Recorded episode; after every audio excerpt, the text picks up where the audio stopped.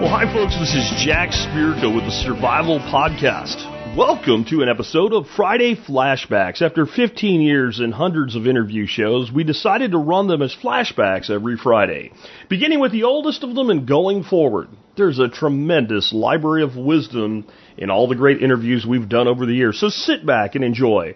Whether this is your first time or even your second time around with today's episode, I'm sure you will enjoy it and learn a lot from it. And remember, you can help support the Survival Podcast and the work we do just by becoming a member of the Survival Podcast Members Support Brigade.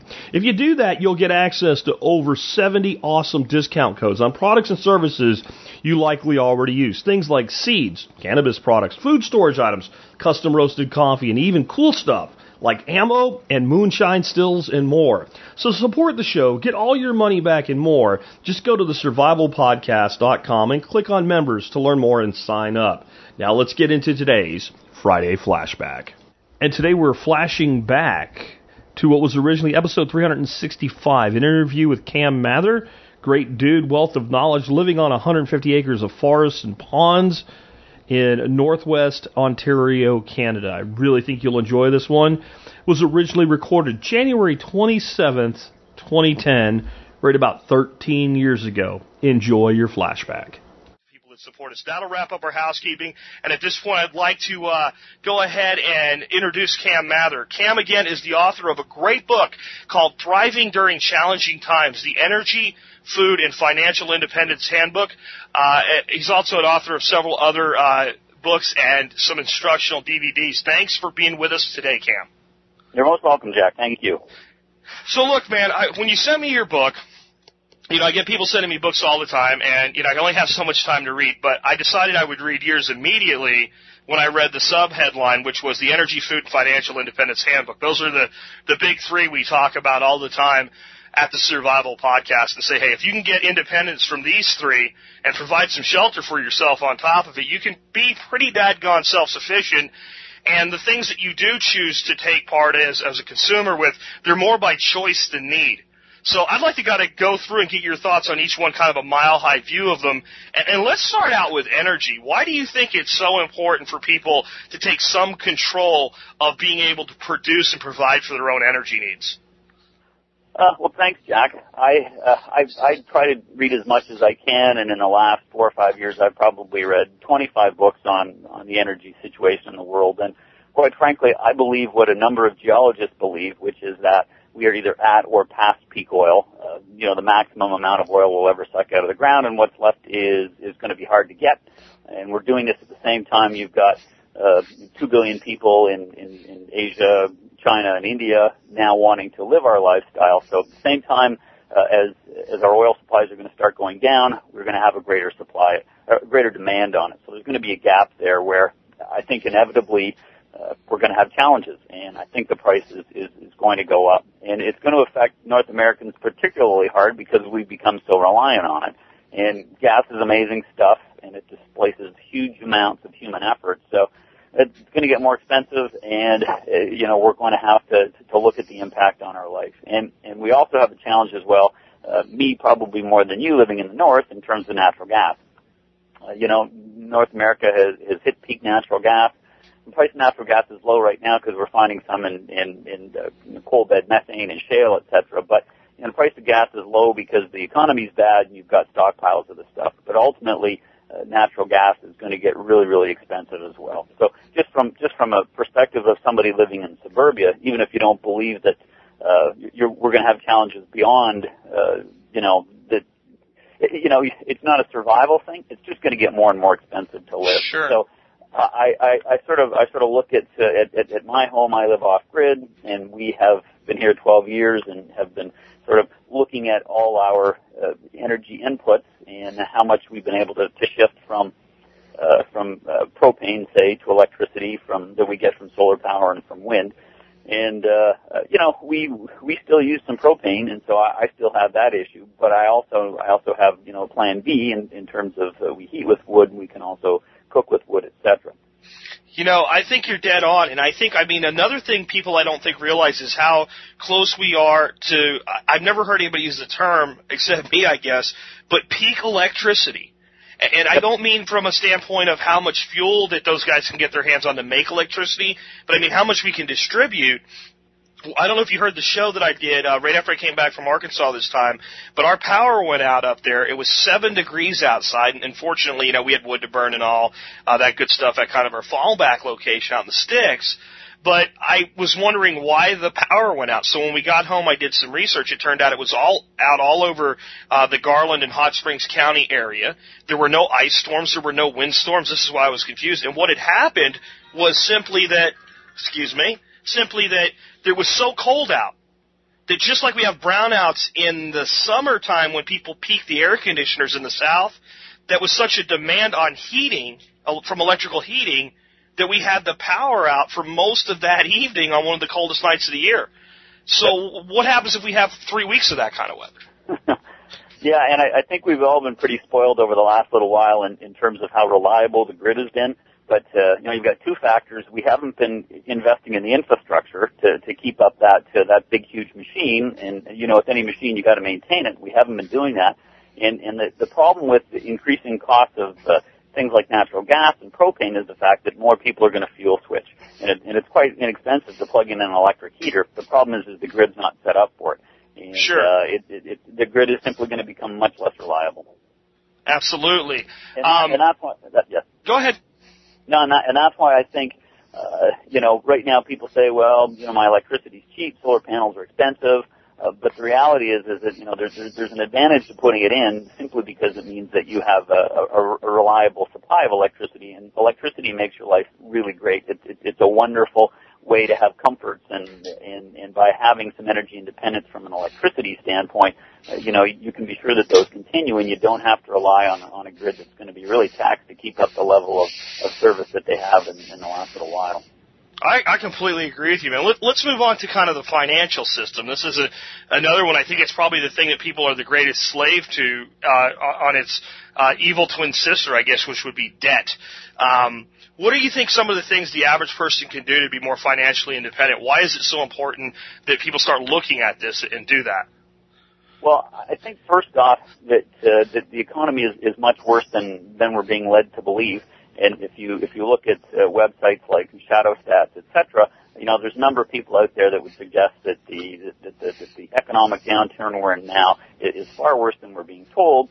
And and a lot of this stuff is is, is simply governments have been have been setting it up so that uh, so that things look better than they are. But you know, on the NBC National News last night, they basically said the official unemployment rate is is 10%. But if you if you put in all the people that are forced to work part-time jobs or have given up looking, the, the unemployment rate is is 17%. And then, you know, if you start factoring in some of these uh, the the other statistics that they're leaving out, you know, in some areas, you know, Michigan, et cetera, you know, you're looking at 25 and 30% unemployment. So I think that the, that the reality is is that if if you, if you have a job now and you have the ability to make yourself more financially independent, you should be doing it. And the first thing to do is to get off the credit card band, bandwagon and eliminate, eliminate any consumer debt that you have, be it a line of credit or or, or your credit cards. You're paying a, a whack of interest on those. It's an inefficient way to spend your money. So stop using a credit card unless you can pay it off every month. Uh, if you've got a line of credit on your house right now, pay it off. You're paying too much money. You're wasting money on on the interest on those, and and it just means you got to start buying less stuff for a while until you can whittle that down. And then when you've done that, you've hammered away at that, and it's a huge problem for a lot of Americans. Then uh, I think ultimately you need to look at your mortgage. You, you need to start saying, okay, I might have a, a 20 or 25 year mortgage right now. I need to get rid of it sooner than that, and I need to very aggressively find a way to do that because because the opportunities that are going to present yourself during challenging times are sort of fundamentally based on you having some cash to do it. And if, if you know, if 50 or 80 percent of your paycheck is going to a mortgage, you don't have that opportunity. So I, I really think that getting out of debt is, is one of the keys to independence. And you know, you can't you can't use your government as an example because they are uh, they are in a horrible bind right now. And it's just not the you know the the 12 trillion dollars that you hear of in terms of the budget deficit. You know, if you look at the uh, the U.S. government right now in terms of all its it, it, it's unfunded liabilities. This is obligations they have for Medicare and Medicaid and prescription drugs. uh, you know, the, the chairman of the, the, the Dallas Federal Reserve basically says that, you know the U.S. government owes about a hundred trillion dollars. It's, staggering number that you, you can't. You know what, Cam? It's worse. for. It's worse than that. That that number of a hundred trillion isn't just what we owe. That's the shortfall between now and 2050. That's that's what we can't pay between now and 2050. If you add up, you know, we're also paying, you know, interest and and some of our debt we pay back. So that's just what we're not going to be able. You know, if everything goes the way the the government accountants tell us it's going to go, in the rosiest picture we can get, that's how big the hole is. And I'm sorry, but I've always found that those guys kind of screw things up to our disadvantage when they give us numbers. So I'm expecting it to be worse. I'd like to, real quick, if I could, I want to actually read something out of out of your book. Um, in great big giant white letters in a black background, it says "Stop bu- buying stuff." Seems pretty basic, but there's three very those are three very loaded words with contradict which contradict every message or at least at least we were receiving three years ago at the height of the housing economic boom. Americans are consumers, and personal consumption accounts for 70% of our gross domestic product. That's a staggering amount, and it's what- what's been keeping up economies like China's humming along, trying to keep up with endless demand for the stuff Americans want to buy. What, what do you think about that? What what is our what is with our addiction to stuff? Well, I think that uh, I, I think a lot of us just are, are at a stage where it's something we're, we've been conditioned to do, and we're bombarded with with messages to do that, and and and it's tough to to, to find a way a, away from that. And and I, it's one of the reasons that I like where I live in terms of being out in the woods. Uh, I'm not bombarded with uh, billboards. I can't get to a mall conveniently. I'm not in an environment where I can spend money, so uh, I, I don't miss it and it, it, it's it's really tough to make that break. And you know, my wife laughs. There's always something I need. Uh, you know, it, it's, it's a new power tool, or, or or maybe it's a few more shotgun shells. But there's always something I need. But you know, Michelle has to correct me. It's not you don't need it. It's something that you want. Sure. And we have been able to, you know, we've always made less than the median income, but we, we were able to, to get out of debt and pay off our mortgage and, and move where we did simply because we resisted the urge to buy stuff. We focused on any money we had went to our mortgage, and then once it was paid off and once we were living here, any extra money we had went to things like solar panels and a new wind turbine, all the things that made us independent. We sort of changed our perspective, you know, because a trip to, you know, a, you know, a cruise or, or a trip somewhere, you know, these are sort of immediate, and I have been looking longer term for quite a while, and longer term to me is all about independence. You know, let's let's chat about that real quick before we move on to the next question I have for you. Something you brought up there, I think, is important for people to hear. Um, you said you've always made less than the median income, so you're on the lower half of the income stream. Um, but your place that you have up there in in Canada is pretty beautiful. What do you call it? Sunflower Farms. It's what 150 acres. You're off grid. You've got all this land, this huge garden. So to the people that are out there thinking I'm struggling and I can't live that kind of lifestyle, you're an example of what can be done if you put your priorities there. I mean, what, what would you kind of tell people that are in that that state right now? That that's what they want. Um, how do you get there? Well, uh, n- number one, I would suggest that you, you need to hang on a little longer because I think there's a, there's still a massive correction underway in the U.S. real estate market. Uh, that's the first thing. Uh, don't don't be jumping now. I, I think it still has a little way to go down. And and the second thing is is that if if you choose to be far enough out, uh, the price of whatever you buy is, is going to be less. And one of the reasons that we were able to buy the piece of property that, that we were was simply because it was off grid. And we bought it uh, 12 years ago. It was right after a big ice storm up here where you had basically 50 million people in the northern U.S. and Ontario and Quebec without power. And and yet, as soon as people heard that it was off grid, they didn't want it. They didn't want the inconvenience. And I mean, it's been a bit of a challenge to to, to learn how to do it. But you know, we've we've sort of never looked back. So I would I would suggest to you that number one, wait a bit if you're looking to make a move on real estate. Number two, uh, have a cash buffer, and so that you can look further away.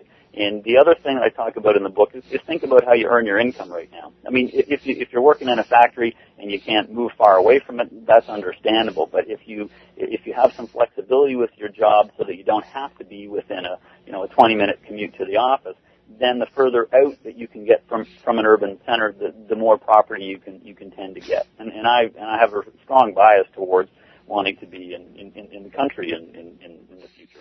You and me both, and I think that maybe one thing people also need to do is if you're the guy that works in the factory, or uh, that might be a tough one, but there's a lot of people that work a job right now where they really can't get far away from from work.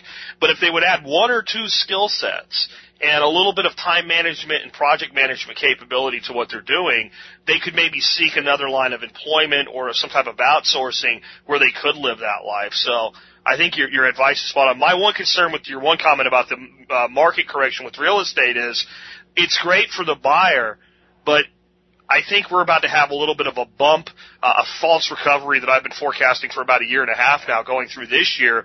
And to me, that's going to be a good time to get out, uh, if, if you need to from a piece of property that you own in suburbia. So that, that's my only caution there. But I think you're overall dead on. Yep, and I don't have a crystal, crystal ball either, and and I, and I agree. Oh, you know, versus two years ago, now's a good time to pull the trigger. Yeah. And Yeah. out. Yep.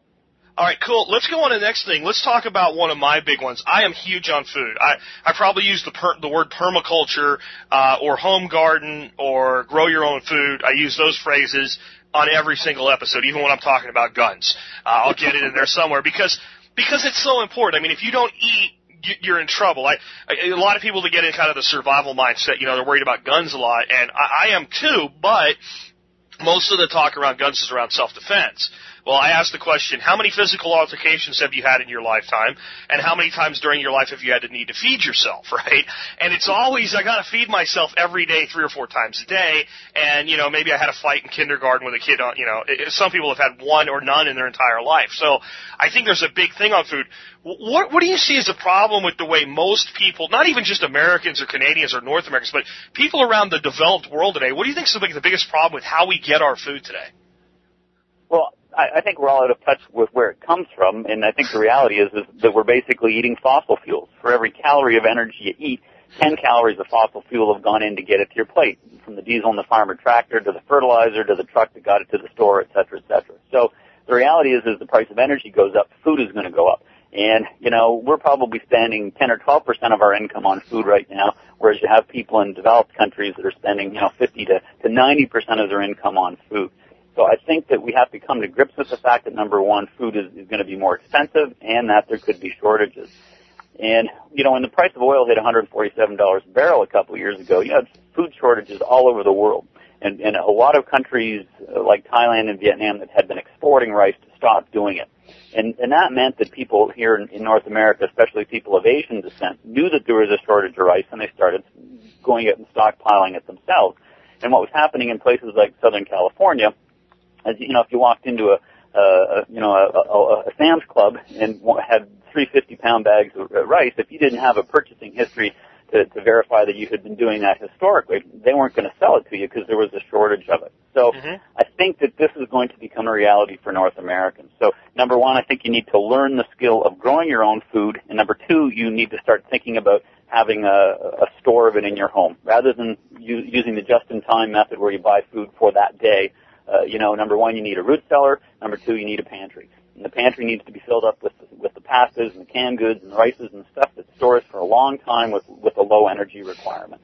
Uh, and you can eat very cheaply if you do that, and, and, and wait until you see those canned goods and and all the stuff that we buy for food banks. You need to start having a supply of that in your own home. And and if you do it when when the stuff is cheap, it just means that, uh, you're not investing so much. And heck, even if you lost your job in a while, if you had three or six months worth of spaghetti and and and uh, you know tomato sauce in, in the pantry, well, it's not an, exactly an exciting diet, but it can certainly get you through some tough times. Absolutely. So. I think I I think we need to stop thinking that the grocery store is going to be the way it is in its current form for a long time, and that a small portion of our income is going to be going to it. And, and number two, you, you need to you need to get your hands in the dirt. and You need to start growing some of your own food.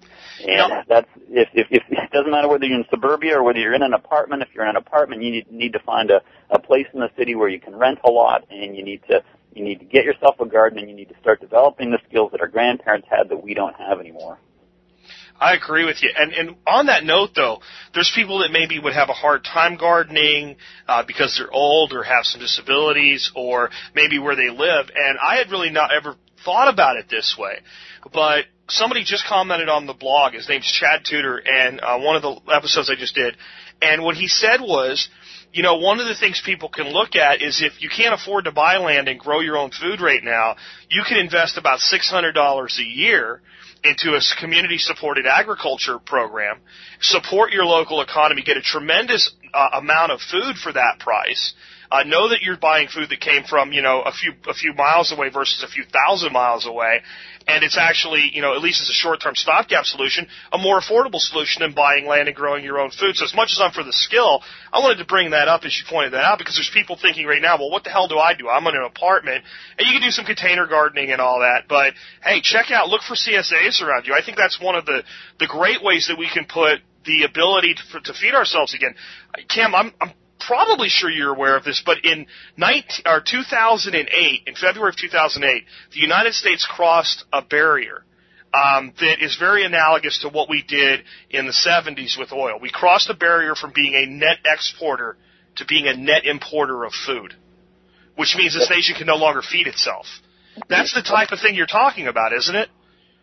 Yeah, and and and you've got a you've got a you know a double whammy in the fact that now you've got all this uh, talk about using you know biofuels, ethanol and biodiesel and stuff, and now we're starting to take some of our food that used to feed us and put it in our gas tanks because because energy is getting so expensive. So no no question, food is going to be an issue. And What, what are yeah, your thoughts on, on genetically modified stuff as well, like the stuff that Monsanto and Conagra and DuPont are doing? Well, uh, you know, I just I just saw that Food Inc. documentary, which uh, which is extremely well done, and uh, know, it concerns me a bit that so much of our uh, you know the di- diversification we used to have in, in, in the gene pool of seeds and stuff is, is we're, we're losing a lot of that, and and that's a, you know that's another advantage of, of growing your own food. I think 90% of the soybeans that are grown in the U.S. all come from the same Monsanto seed. You know, and, and if you had your own garden, you could be growing some of your own soybeans, and you could be able to save that seed, which you can't do with the Monsanto stuff. So, Sure. so yeah, I just think there's there's tremendous advantage in, in, in starting to learn that skill of gardening. And and as you said, if, if it's not something you can do right now, if you're not set up for that, join a community, a CSA or a community shared or community supported agriculture network, and, and and get to know a local farmer. Because because right now, when things are okay, it's a good time to get to know a farmer, knowing that somewhere down the road that that person is still going to be growing food and that you now have a relationship with probably the most important person out there, the person who can feed you. Yeah, I agree with you 100% on that. Hey, I got a lot of my listeners that email me and say, I'm up in Canada, it's cold here. You're down in Texas, you're spoiled. We can't grow food the way up here that you do down there. Well, but I'm sitting here looking at your garden from 2003, not long after you really moved in and started homesteading, and it looks pretty dadgum beautiful to me. What what what are some of the things that you do to make uh, to compensate for those shorter growing seasons up there in the Great North? Well, you know, I, I, I start plants in, inside, and uh, we've got a cold frame, and I have some uh, some enclosures that I put around tomato plants and things like that. But but the reality is is that you know the, the bulk of the Canadian population is, is close to the U.S. border as well, and we have a long enough growing season to to, to grow uh, most of our own food. It's simply a, a question of, of what you grow, and a lot of the gardening books out there tend to sort of focus on on, on vegetables, you know, the, the greens and things like that. But what I talk about in, in, in thriving during challenging times in the gardening book that I'm writing right now is, is to focus on stuff that stores well. So so I'm I, I really focus on potatoes and carrots and onions and things that I know that'll I'll keep well in my root cellar. And I'm in the process of, of learning to grow grain and, and, and getting my skill set up that way so that I know I can make my own bread, etc. But really, if, I, I can't I can't have green vegetables 12 months of the year here in Canada, but I can feed myself comfortably. And you know, a lot of people would say it's well, gee, you're sort of eating a Russian diet, eating a lot of potatoes and onions and things like that. Sure, I, I am, but the reality is, is it, it's my own food, and I know where it came from. I, I it, it's grown organically on, on in my own soil, and it, it, it's pretty healthy healthy for me as well. I mean, it, nothing's been sprayed on it, and uh, uh, so so you know, a growing. I mean, I could be putting in greenhouses and things like that, Mm-hmm. which would definitely extend by season, and, and that's sort of on my to-do list as I as I get time and, and can can get there. But uh, but right now, I'm not concerned on our our garden, which is probably about a third to half an acre. You know, I'm growing 30 to 40 percent of my own food. That's and awesome. I can certainly ramp that up quickly, and and you know I still have the luxury of of, of buying bread at the grocery store and, and, and buying all these wonderful products because because they're there. But you know if if if tomorrow I couldn't get food, I've got six months worth of supply of, of, of vegetables in, in my root cellar that I grew myself. What are your thoughts on livestock? Do you guys keep chickens or rabbits or anything like that? Well, um, we don't ourselves. Um, you know, we've been thinking about getting chickens because we still like eggs and things like that. Um, you know, I, I look at everything right now from a, a self-sufficiency self-sufficiency standpoint, and most of my 150 acres is treed, so I don't have too much cleared space. So when I look at getting livestock, I look at okay, how am I going to feed them? So if if I was going to get a, a cow in here or a, a horse say to help me with some of my plowing and stuff, I got to say, all right, well this area right now that I've that I'm going to have to take down trees, I'm going to have to get hay in there so that I can I can keep that animal fed. So at, at this stage of the game, I haven't done it. it it's certainly a, a, a you know a viable part of any sort of or, organic operation where you've got animals that are producing manure that are that are going on fields for vegetables, etc. Um, and uh, you know chickens and things like that we were we're looking at adding at some point, but our diet is still pretty much plant based. Okay. And uh, and and quite honestly, when I when I look at uh, the, you know the amount of land it would take for me to have a, a diet that was higher in animal products, right now with the amount of time I have to devote for it, it it's just easier for me to focus on on plant based foods. Sure, and we all have to make our own decisions and stuff like that. I think uh, if if if I was in that situation, I wanted to do something. I'd start out with things like chickens and ducks because they have a uh, a positive effect on the growing environment and on pest control, and they don't real you know they're not really hard to feed and you don't need a pasture. I, I, I could see your challenges with, you know, even smaller cattle species and horses and things like that. It'd be pretty tough. You'd have to basically change part of your landscape to accommodate them. Yeah, no, I mean we listen. That where we buy our organic strawberries and blueberries and stuff, they always have uh, ducks and chickens out, Cool. uh, out going up and down their rows picking for bugs, and I, I think it's I think it's uh, it makes complete sense, and it's something we're looking at down the road.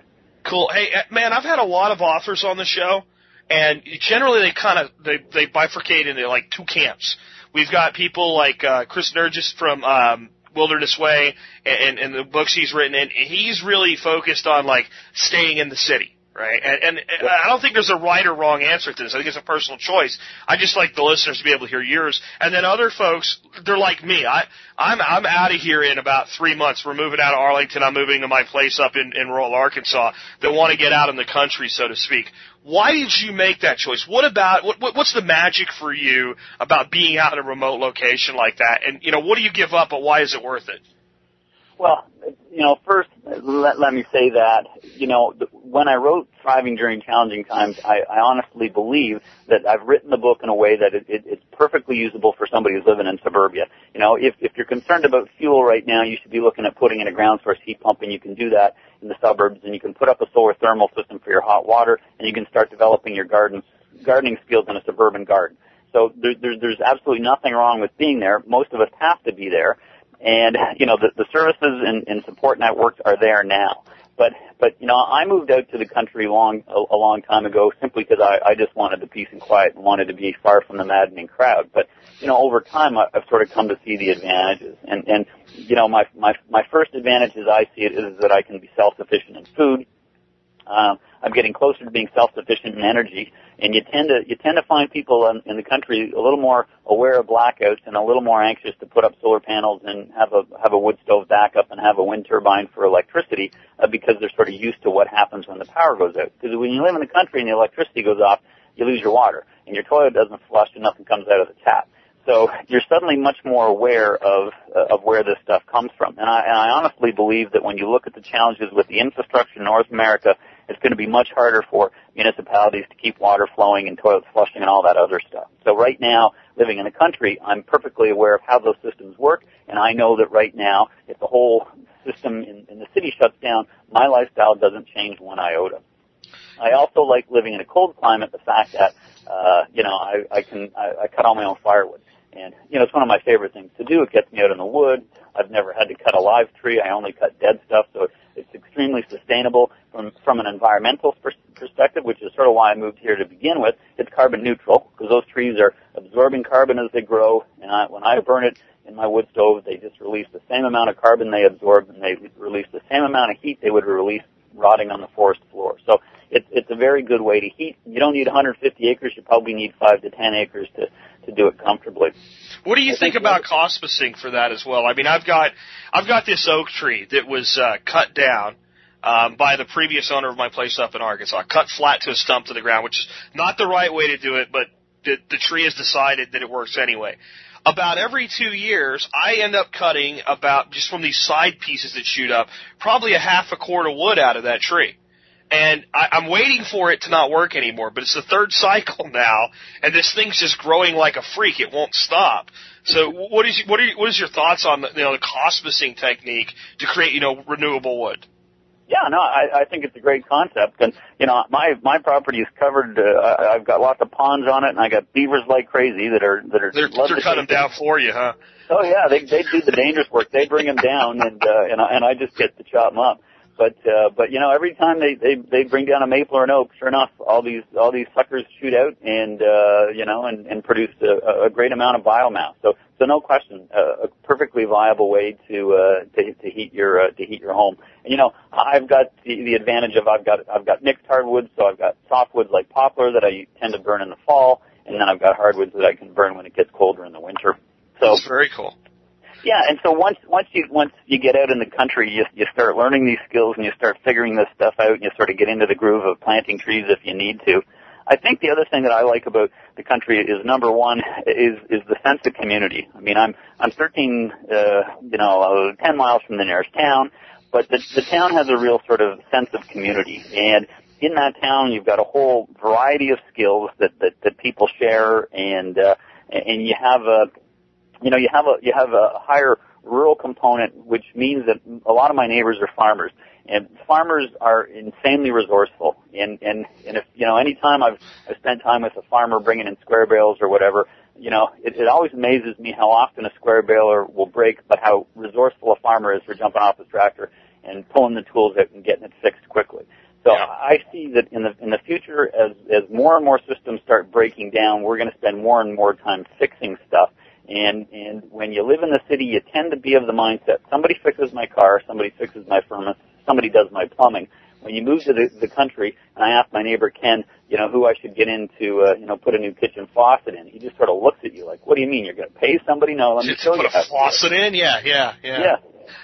And, you know, and that's one of the, the cool things for me about living off the grid has been I moved from suburbia. I didn't have a lot of skills. Uh, there wasn't a real huge uh, knowledge bank out there of people who could help me, so I just started doing this stuff myself. And you know, whether it was changing the the starter motor in my my pickup truck, or or putting up new solar panels, or installing my solar thermal system that heats my hot water, you know, I'm doing it myself. And uh, yeah, it takes me a little longer than somebody who's a plumber or an electrician, but I'm learning how to do it, and I'm I'm developing the confidence that I think I'm going to need in the future, uh, because these, you know, we're going to have less money to pay people, so we're going to be doing more and more of this stuff ourselves. which is what everybody used to do uh, not that long ago. I think we've lost touch with just maybe two generations ago in the self-sufficient nature of, of the North Americans as a whole and, and, and that creative engineering. The other thing is the community thing. I, I mean, putting it in perspective, my place in Arkansas is pretty remote. Um, once you get onto this main kind of main offshoot dirt road, there's there's six families that live there um, on that whole road. It's several miles long, all spaced out. Right now, I'm looking at my backyard. I have eight, because I'm in a cul-de-sac, and kind of a big yard for a suburban yard, eight houses that border my fence. So there's more people bordering my fence than on my entire road in Arkansas. I, I'm ashamed to admit it. I've done what I can, but I don't know all these people because not all of these people really want to be known and don't want to be interacted with. But the five people at this place that I go well, once every three months in Arkansas, I know every family there on a first name basis. I think the community is actually tighter when we don't put people on top of each other because maybe it's just because we need each other more. I mean, what are your thoughts on like you know rural community versus urban community? Well, when I lived in the when I lived in the sub- suburbs, we had a cool street. Uh, you know, I had a neighbor up the street who who was a pyromaniac, and we all got up there for our our Fourth of July celebration for fireworks. And you know, we used to have block parties down at our house, and everybody would come down.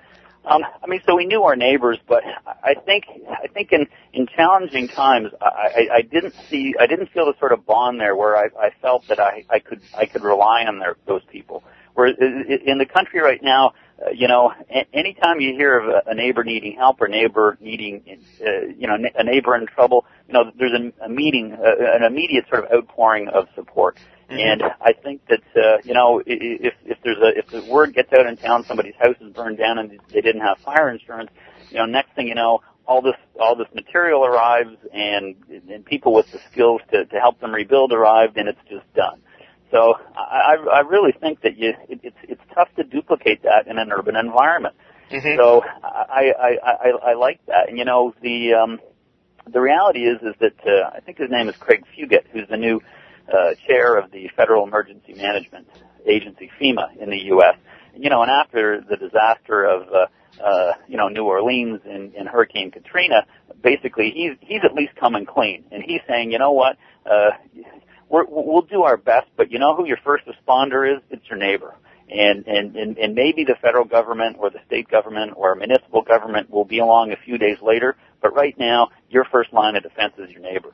And, and, and, um, now my nearest neighbor is four kilometers or, or three miles away, but, but I know him and, and he's my best friend and, and I know every neighbor from here to town and, uh, you know, if, they needed me, I'd be there in a minute too. So uh, that, that's something that it, it's harder to duplicate in the city. I agree with you, and I also agree with what you just brought up about FEMA and needing to be self-sufficient and being able to rely on community, even if you are in a suburban environment. I think that everybody that's touched that mess that was Hurricane Katrina uh, has come to that conclusion. I think part of it is like the government types never want to actually say that because they want you to feel like you need them. Right? They don't want to Yeah. say, you know, rely on yourself. But I mean, the guy that cleaned up that mess was a guy named uh, Russell Honore. He was a lieutenant general uh, in the United States Army, and they sent him in there about two weeks into the mess. Not two weeks after the disaster, but two weeks after the response started. So maybe three weeks after the disaster, and it was just a total freaking mess. This guy went in there, and to be fair to him, he really helped clean it up, get things organized. He handled the uh, the evacuation planning for Hurricane Rita, which is what mitigated that, which should have been just as big a disaster. And uh, he's the guy that told the media when they asked him, you know, why is this one going to be different? Stop! Oh, you guys are stuck on stupids. I really like this guy, but he came out with a book, and it was how a culture of preparedness can save our country, basically saying the exact same thing. After seeing that, he wanted to tell people, look, you've got to be responsible for yourself. You can only expect so much out of your government, not due to malice or, you know, I call it incompetence, but basically what he was saying is limitation. There's only so much they can do. Look at Haiti. There's two million people down there in, in a really bad situation right now. It's an overwhelming situation with two million. What if we get into a disaster that affects 25 or 50 million? It, it's almost inconceivable what kind of relief effort we need. And if we're the ones hurt, and let's be honest, I mean, America, North America as a whole, we've done some things that maybe aren't the greatest in the world, but when it comes to a disaster in any part of the world, we're the first ones to go there and fix it and try to help. Well, who's going to help us? And I think we need to learn to rely on each other and rely on ourselves. Yeah, and, and, and we've lost those skills. And, uh, you know, I, I have to sort of come back to the ice storm uh, that happened here in, in the northern U.S. and in, in Canada in, in 1998.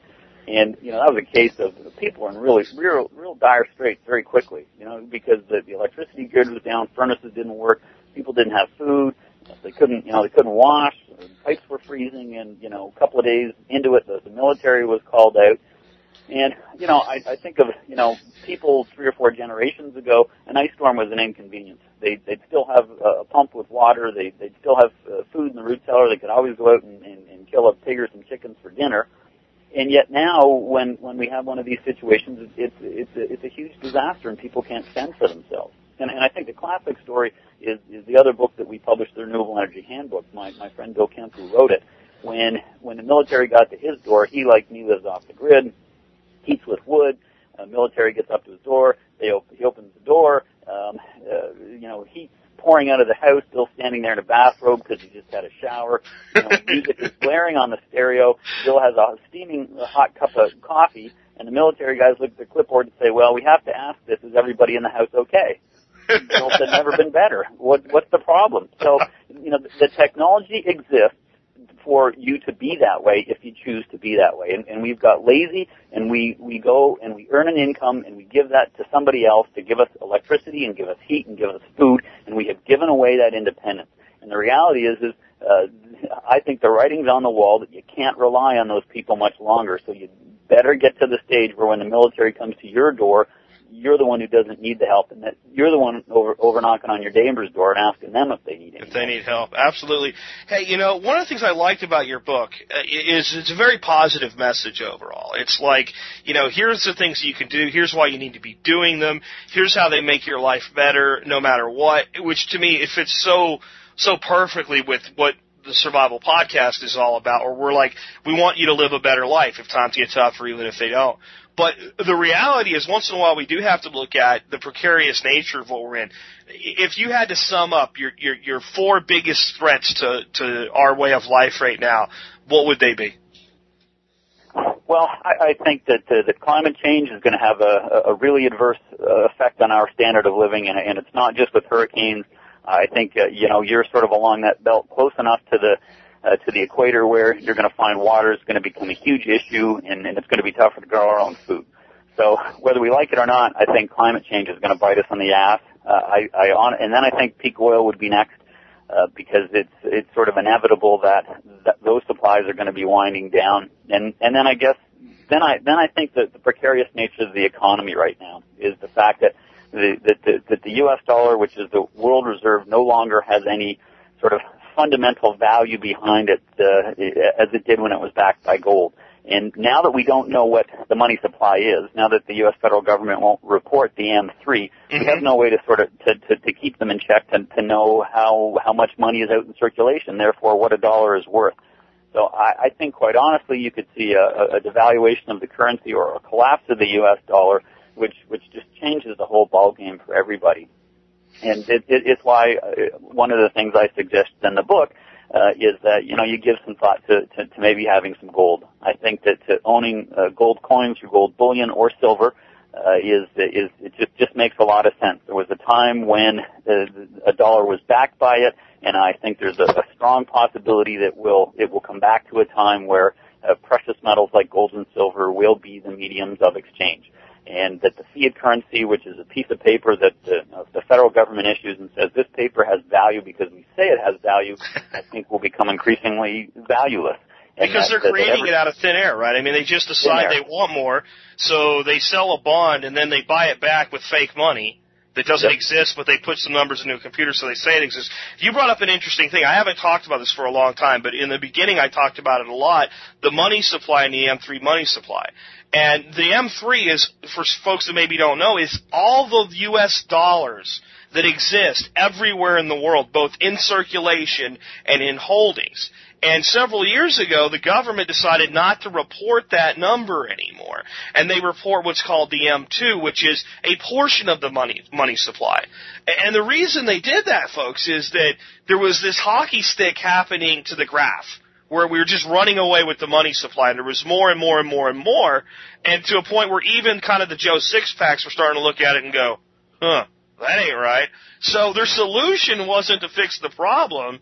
Their solution was to stop reporting the number and then say, well, M2, which is not all of the money, is good enough. What What are your thoughts on that, Cam? That's kind of crazy, isn't it? Well, it, it, it, yeah, I mean, it, it's it's a fundamental, you know, concept of uh, economics that you, you you can't tell what the inflation rate is, is if you don't know how many dollars are out there chasing the goods. And I mean, it was one thing when the U.S. government could just crank up a printing press, but now it's all done electronically on a computer. So it's so much easier to create money out of out of absolutely nothing. So we, we can literally create a trillion dollars versus a thousand dollars today just by striking the zero key a few more times. Yeah, and that's what yeah. they're doing. And, and where does the where does the value of the new money come from? It well, I, comes from I, I don't know. I mean, money, right? I mean, well, that's yeah. what. Right? So if we have a, let's say we make it easy, right? We have a uh, a million dollars in circulation. If that was all the money there was, was a million dollars. If we add another million dollars to the economy, the value of every bill goes down by half. That's that's the only place it can get its money is to suck it from the existing supply. That is inflation. Yep. And that's that's just nuts. You know? Um, and, it, and, the, and the funny thing is, it, it, it's happening right now, and, and but but it's not reported because people are always saying, "Yeah, I seem to be spending way more money on food all yeah. the time," and, and and I go to buy stuff, and you know, the packages that used to be, uh, you know, a certain size is now a third as big as it used to be. It's a lot smaller for the same price. And so there's all this food inflation going on that mm-hmm. we don't really hear about because it's not reported anymore. Yeah, well, what they did is they switched from um, the, the, it was the consumer price index to what they call core inflation. And when they went to core inflation, they took things out like gasoline, and then they did like with food, they did like equivalency. So if to measure inflation, they do beef. But that basically means that we're looking at well, what is the cost of beef in general versus so it, we're not comparing anymore T-bone steak to T-bone steak if that makes sense. And that's what they, they they just monkeyed with that number. A couple other ones I'd like to get your thoughts on before we wrap up. What are your thoughts on peak water? Well, I, I I think that right now that it's uh, that you know the, we're having huge water challenges uh, throughout North America already, and you know we haven't sort of uh, hit the you know hit the worst effects of of climate change, and and that is going to be worse around the equator, and that's why you know the, the southern states, although you know are, are are better to be in from a from a heat standpoint, you don't have to worry about heating yourself as much. Uh, you're you're simply going to have more challenges with water, and I think that if you're going to if you're going to live in a southern U.S. right now, you and, and plan on growing some of your own food, you, you better have a strategy for har- harvesting rainwater. You better have a, a big tank uh, and, a, and a system set up to, to save it and, and purify it and, and, and have uh, and have the ability to use it. What about conservation? And I, I'm not really talking about low flow toilets and all that stuff that people normally talk about, but I'm talking about like agricultural conservation with using mulches to reduce evaporation and growing more perennials that are more drought tolerant and and swale systems and things like that. What, what are your thoughts? Like, is that important for people right now too? Oh no, no question about it. And, and uh, you know, the, the gardening book that I'm just finishing up right now, I call it the All You Can Eat Gardening Book. Uh, I, you know, water takes a, a big role in it, and that's that's be, for for two reasons. Because I think that that's the the, the way the world's going to go. But I, I grow in a very sort of funny microclimate where I, uh, it's very drought prone, and I have a sandy soil that doesn't maintain water. Mm. So I, I talk about things like you just mentioned, things like using mulches to keep the moisture in, uh, harvesting rainwater. Uh, I have a, you know, I have a schematics and stuff for a solar pump that I have because I have a, a dug well near the garden. But you know, I, I don't have electricity over there, so I have a solar panel and a solar pump to pump the water out. I use drip irrigation. Uh, that's one of the more efficient ways of, uh, of, of using a, a limited amount of water to get the water to where you want it, which is the base of the plant. So yeah, these are all going to become huge issues for anybody growing their own food. Very cool. And one that's a little bit uh, maybe off topic, but I want to get your thoughts on before we wrap up is the threat of, of disease and, and, and pandemic eventually. Do you do you see that as a potential threat to, to humanity? I, I really do, and I mean, you, you start sounding paranoid when you when you talk about it, but it, it just seems that these things happen so quickly. We have such a mobile population on this planet that flies around so quickly, so fast that you know when you start reading some of these books like The Hot Zone and stuff, you realize that it, it, could happen and it and it may happen. And I got to say that that's one of the other reasons that I'm I'm, I'm such a big fan of living in the country because because I, I I know that if it does if it did happen, I don't have to leave my house for quite a while to, to get anything, so I can sort of wait something like that out. It, goes like kind of a self-imposed quarantine. I mean, I've gone as far as one of the things we're adding to our remote location is a uh, a travel trailer, which we'll use for its intended purpose, but would also be like if we ended up, you know, where we had a big pandemic and some someone from the family shows up, you don't really want to turn them away, but they've just come in from the city. It's like, okay, you guys stay behind the gate and you can live in there for a couple weeks, and if nobody's sick in the end of two weeks, we'll we'll bring you on in. But I mean, th- there is something to say for a little bit of isolationism because contagious diseases uh, basically require another human being to transmit them to you, and if you if you if you prevent that, then it just totally interrupts the threat. I mean, that's why governments impose quarantines. And, and, and with uh, SARS, for example, which got into Canada, and you guys had some problems with it up there, it's what shut it down was finding it quickly and locking it down. But I, I think the potential for something to hit that we can't do that with is, is still out there. And I, I mean, I don't know what it's going to be. I just watched a special last night on um, the bubonic plague. And there's there's some pretty good cases to be made that it wasn't bubonic plague that was actually the Black Death. It was something else we're not quite sure of. And whatever that thing was, it might even have been the plague, but not as we know it today. That mutated form could come back, and we had, you know, the, the 1917, 1918 Spanish flu epidemic, and we just had the swine flu epidemic, which, let's be honest, they, they blew it way out of proportion, but the infection rate was huge with that. Had that been a lethal strain of flu with a, a two or three percent mortality rate, it could have been a disaster. No. Yeah, and, and, and one sort of wonders if, if, if the, if the authorities don't realize how likely a, a much worse pandemic could be and, and were they not sort of using this as an opportunity to, to practice and, and get the systems in place that if, if, if it was worse that they, they'd have a, a course of action. Yeah, yeah, I agree with that. I think there was a lot of people that I kind of called to the tinfoil hat world out there that when this was going on, they're going to do mandatory vaccines and they're going to lock people up and they're they're running these drills and all. And what I had said was, it's not that that stuff could never happen. It's just that this thing isn't severe enough to warrant it. But I think we did start to see maybe the government tip its hand a little bit.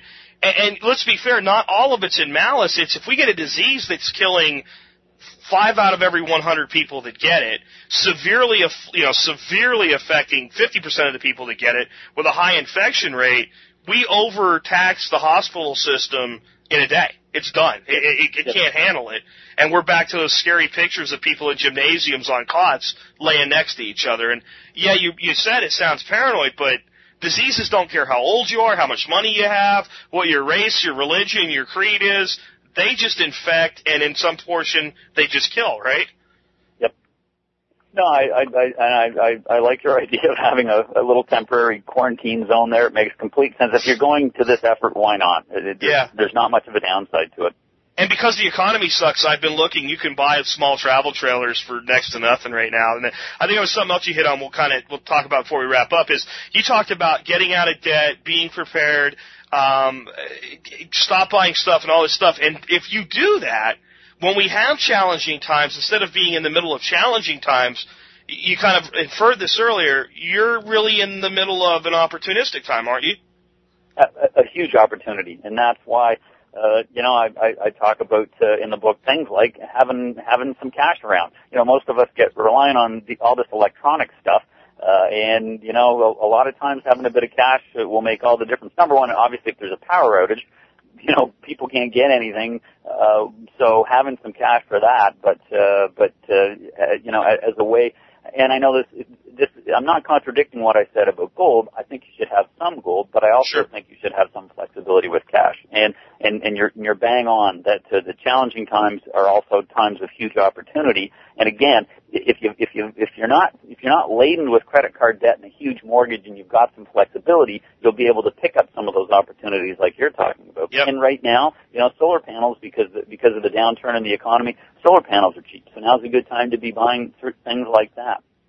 So Plus the incentives, right? The, the the government incentives to buy them. So you've got a down economy, you've got a depressed price, and you've got a government incentive on top of it. But if you're eighty thousand dollars in debt to Mastercard, doesn't really matter, right? I mean, if, my grandfather used to tell me during the Great Depression, he'd go into town and they'd say like a bushel of apples for a nickel, and he'd just walk away going, "Damn, that's cheap." But it doesn't really yeah. matter if you don't have a nickel, right? Yep. Yeah, and I, I, I guess the, the the thing that I look about is, as and, and one of the the overlying themes I try to keep in the book is is that there, there's there's no downside for anything I've suggested. You know, there's there's no Beautiful. downside to putting up solar panels and, and making yourself more independent. There's no downside to installing a ground source heat pump or a wood stove to heat your house. You know, there's there's there's very little downside I think right now to buying gold. You know, some of the when I started buying silver, I, I can't afford gold, but when I started buying silver, you know, gold was about uh, $500 an ounce.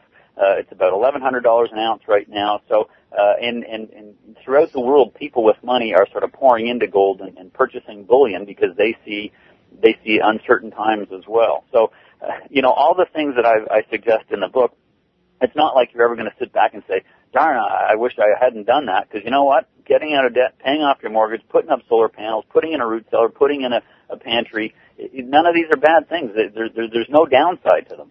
Well, I, I love that message. I mean, I could bring you on as a co-host of the Survival Podcast talking like that. Um, that's the stuff we've been saying for so long. There is no downside to this. And if I could add one thing to the, the cash and gold to have on hand for especially acute disasters, the, the two-week problem where you need a neighbor to help you do some clearing with his chainsaw or whatever, the number one thing that I've talked, especially throughout the hurricane belt down here in Texas, that will get things done for you um, during those times, at least with the Redneck uh, Coalition, is a couple six packs of beer. um, when that stuff runs out, you know, a guy's like, "You twenty bucks to help me clear my driveway." And what am I going to do with it right now anyway, right? But a six pack of Miller Lite and the saw's firing up and wood's flying. Um, so that might be something to add as well. And there's no downside to having a bit of pure around as well. Um, you know. Yep. We, we are about to, ready to wrap up here. Other than the, the, your book, again, and folks, I want you to check out. I'll have a link uh, where you can get uh, Cam's book. Again, it's Thriving During Challenging Times, the Energy, Food, and Financial Independence Handbook. And I, I cannot recommend it highly enough. But other than that book, do you have any other resources you want to tell people about? It's actually, this book's put out by your publishing company. Is that, is that correct? Yep, yep, that's uh, that, that's my company. And it is Aztext Press. Aztext Uh, Press. a- yeah, Aztext, A Z T E X T. Cool. So I'll, Um, I'll put a link to, to Aztext Press. I'll put a link to uh, where they can find your book. Um, also, um, you uh, you got you have some other books. You mentioned the other one was the Renewable Energy Handbook. Right, that's that's the book that my my my friend William Kemp wrote, and uh, it's one of the best-selling books in North America on renewable energy because Bill Bill really gets it. Not only does he live off the grid, but he's an engineer who who works with this stuff, and he's able to describe things in a way that that's really understandable. So it's been very motivational for a lot of people to get going on on putting up solar panels. The other thing he does is is he talks about the correct order to do it, which is starting with energy efficiency first in terms of getting energy efficient appliances, then going solar thermal, which is using the sun to heat your hot water, then going solar electric or wind for electricity. So that book really uh, lays things out uh, strategically in terms of how to approach them to get the, the the best bang for your buck and the best return on your investment. And you got some You know- DVDs too, right? Uh, yeah, we do. We have some on putting up wind turbines and gardenings and things. I, I really, I think that what people might want to do personally is, is look at some books like, you know, Matt Sav, uh, Matt uh, Simmons' book, uh, Twilight in the Desert, the, the coming Saudi oil, shock. Because I think some of these books help motivate you to the reality of peak oil. I think you need to talk to uh, to, to people who don't have a who don't have an, an interest other than wanting to explain to you the reality. So any book you can read on energy right now is, is really helpful. One of the one of the other places that I go for information is, is Life After the Oil Crash. I mean, your website is, is fabulous for information, but Matt Savinar over at Life After the Oil Crash likes to find articles about what's going on now that are a little less mainstream. Cool. and I think you need that because I think you know the mainstream media tends to put too rosy a picture on what's happening. So I think you need to you need to look at alternative sources to to, to, to find those sorts of things. Here's what I'd Um, like to gi- give you to think about with the peak oil thing and helping explain this to people. I had Bill Wilson on from Midwest Permaculture, and he was talking about peak oil, right? And he said that he wanted to get his head around you know, how much oil is there. And uh, you know, estimates range from one and a half to two trillion barrels in reserves of oil. And he wanted to get his head around, well, how what would that look like if we put all the oil in one big place together? So he lives up by the Great Lakes, so he thought, well, is it as big as the Great Lakes system? Well, no. Well, is it as big as Lake Superior or, or, or, you know, what have you, one of the lakes? And the answer is no. And he said it's roughly equivalent to Green Bay. So if you look at Green Bay, that's all the oil that there is. Yep. And that's a lot, but it's, you know, not with, like you said, 1.6 billion Chinamen that want to live our lifestyle. And, well, and it yeah, and the, and the fact that we use 85 uh, million barrels a day, and 85 million barrels a day is, is comparable to 5,500 Olympic-sized swimming pools. So you think of the, how much is sitting in in uh, in in Green Bay there as our total reserve, but we're taking 5,500 Olympic-sized swimming pools out every day. Uh, it's a it's a staggering number, and you know the International Energy Agency keeps talking about oh we'll be able to ramp up to to you know to 90 uh, million barrels a day or 100 million barrels a day. I I just I just think they're they're they're, they're crazy. It's not going to happen. I don't think we're ever going to pump more than we're pumping right now. even if we do, there's still at a finite supply, right? There's still a point at which the the level of the lake starts to drop. And, and the the funny thing about when you ever watch a body of water's level drop, the the first part of it drops very very slowly. But as it drops a little further, all of a sudden it's it almost it's the same evaporation rate, but it appears to accelerate. And and I think that's what we might find with oil and buddy, that goes and we take for granted how much that provides. And I think another thing you brought up in the show today, and I want to reiterate here at the end, is how much of that goes toward agricultural production. We hear so much you need to have a hybrid, you know, you need, you know, your your car's destroying the polar bear's habitat or whatever. But 70% of the oil that we burn in North America goes directly to the agricultural and food production systems. Yep, and uh, and and as we're running out, it, it's going to get awfully expensive to grow food. So uh, I, I guess people can just go to Aztext Press and, and maybe, or they can purchase your stuff on Amazon or. Yep, you can you can get the books anywhere. Our, our website www.aztext.com. It's a z t e x t dot com. Uh, the books are there, but you can you can get them on on any website. And uh, and and yeah, just uh, you know, I think the the more that you can read or or listen to shows like yours that reinforces this, the more likely you'll be to say, you know what, this year we're not renting a cottage uh, on the seashore. We're gonna we're gonna take that two thousand dollars and we're gonna do these things which are going to make us more independent and, and try to get yourself out of that North American consumer mode and get yourself into a into a, an energy and personal independence mode. And uh, I think that's what's going to make the, the biggest difference for you in the long run. So to quote Cam Mather in his book, um, the Energy, Food, and Financial Independence Handbook, stop buying stuff, right? Well, I qualify it though. Stop Yeah. buying stuff as well that doesn't make you energy independent. So Exactly. The odd, the odd solar panels, a few shotgun shells, those are okay. Yeah, I got you. Well, hey Cam, thanks for being with us today. Do you have any final words before I wrap the show up? Uh, no, uh, keep up the great work. Thanks, Jack. Thanks, Cam. Um, folks, I, I think this was a great interview, Cam. I, really appreciate you being here. I want you guys to check out Cam's book again. It's Thriving During Challenging Times: The Energy, Food, and Financial Independence Handbook.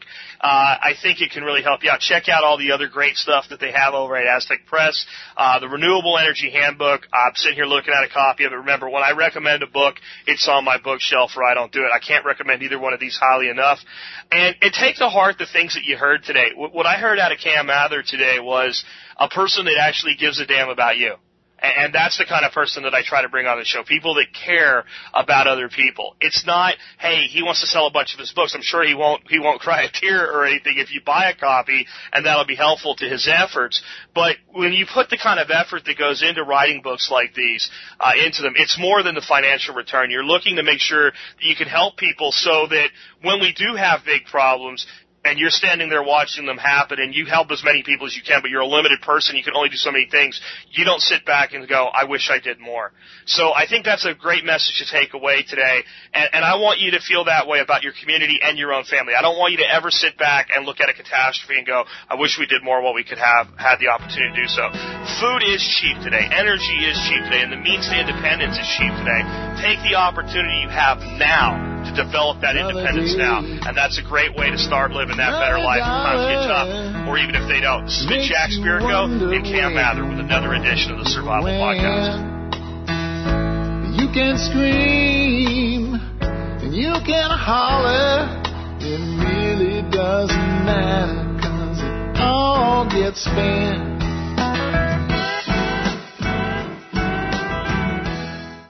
Well, thanks for tuning in to this episode of the Survival Podcast Friday Flashbacks. If you enjoyed today's show, please consider becoming an MSB member. Just go to thesurvivalpodcast.com and click on members to learn more. You can also support our show by going to TSPAZ, that's T-S-P-A-Z, tspaz.com. Anytime you shop online, and while you'll support us no matter what you buy, you will find over 500 reviews of items I have personally tested and vouched for. And to stay in touch with us and never miss anything, follow our channel or our group on Telegram. You can find links to that and all our social media options. Just go to the survivalpodcast.com and check the show notes for any episode.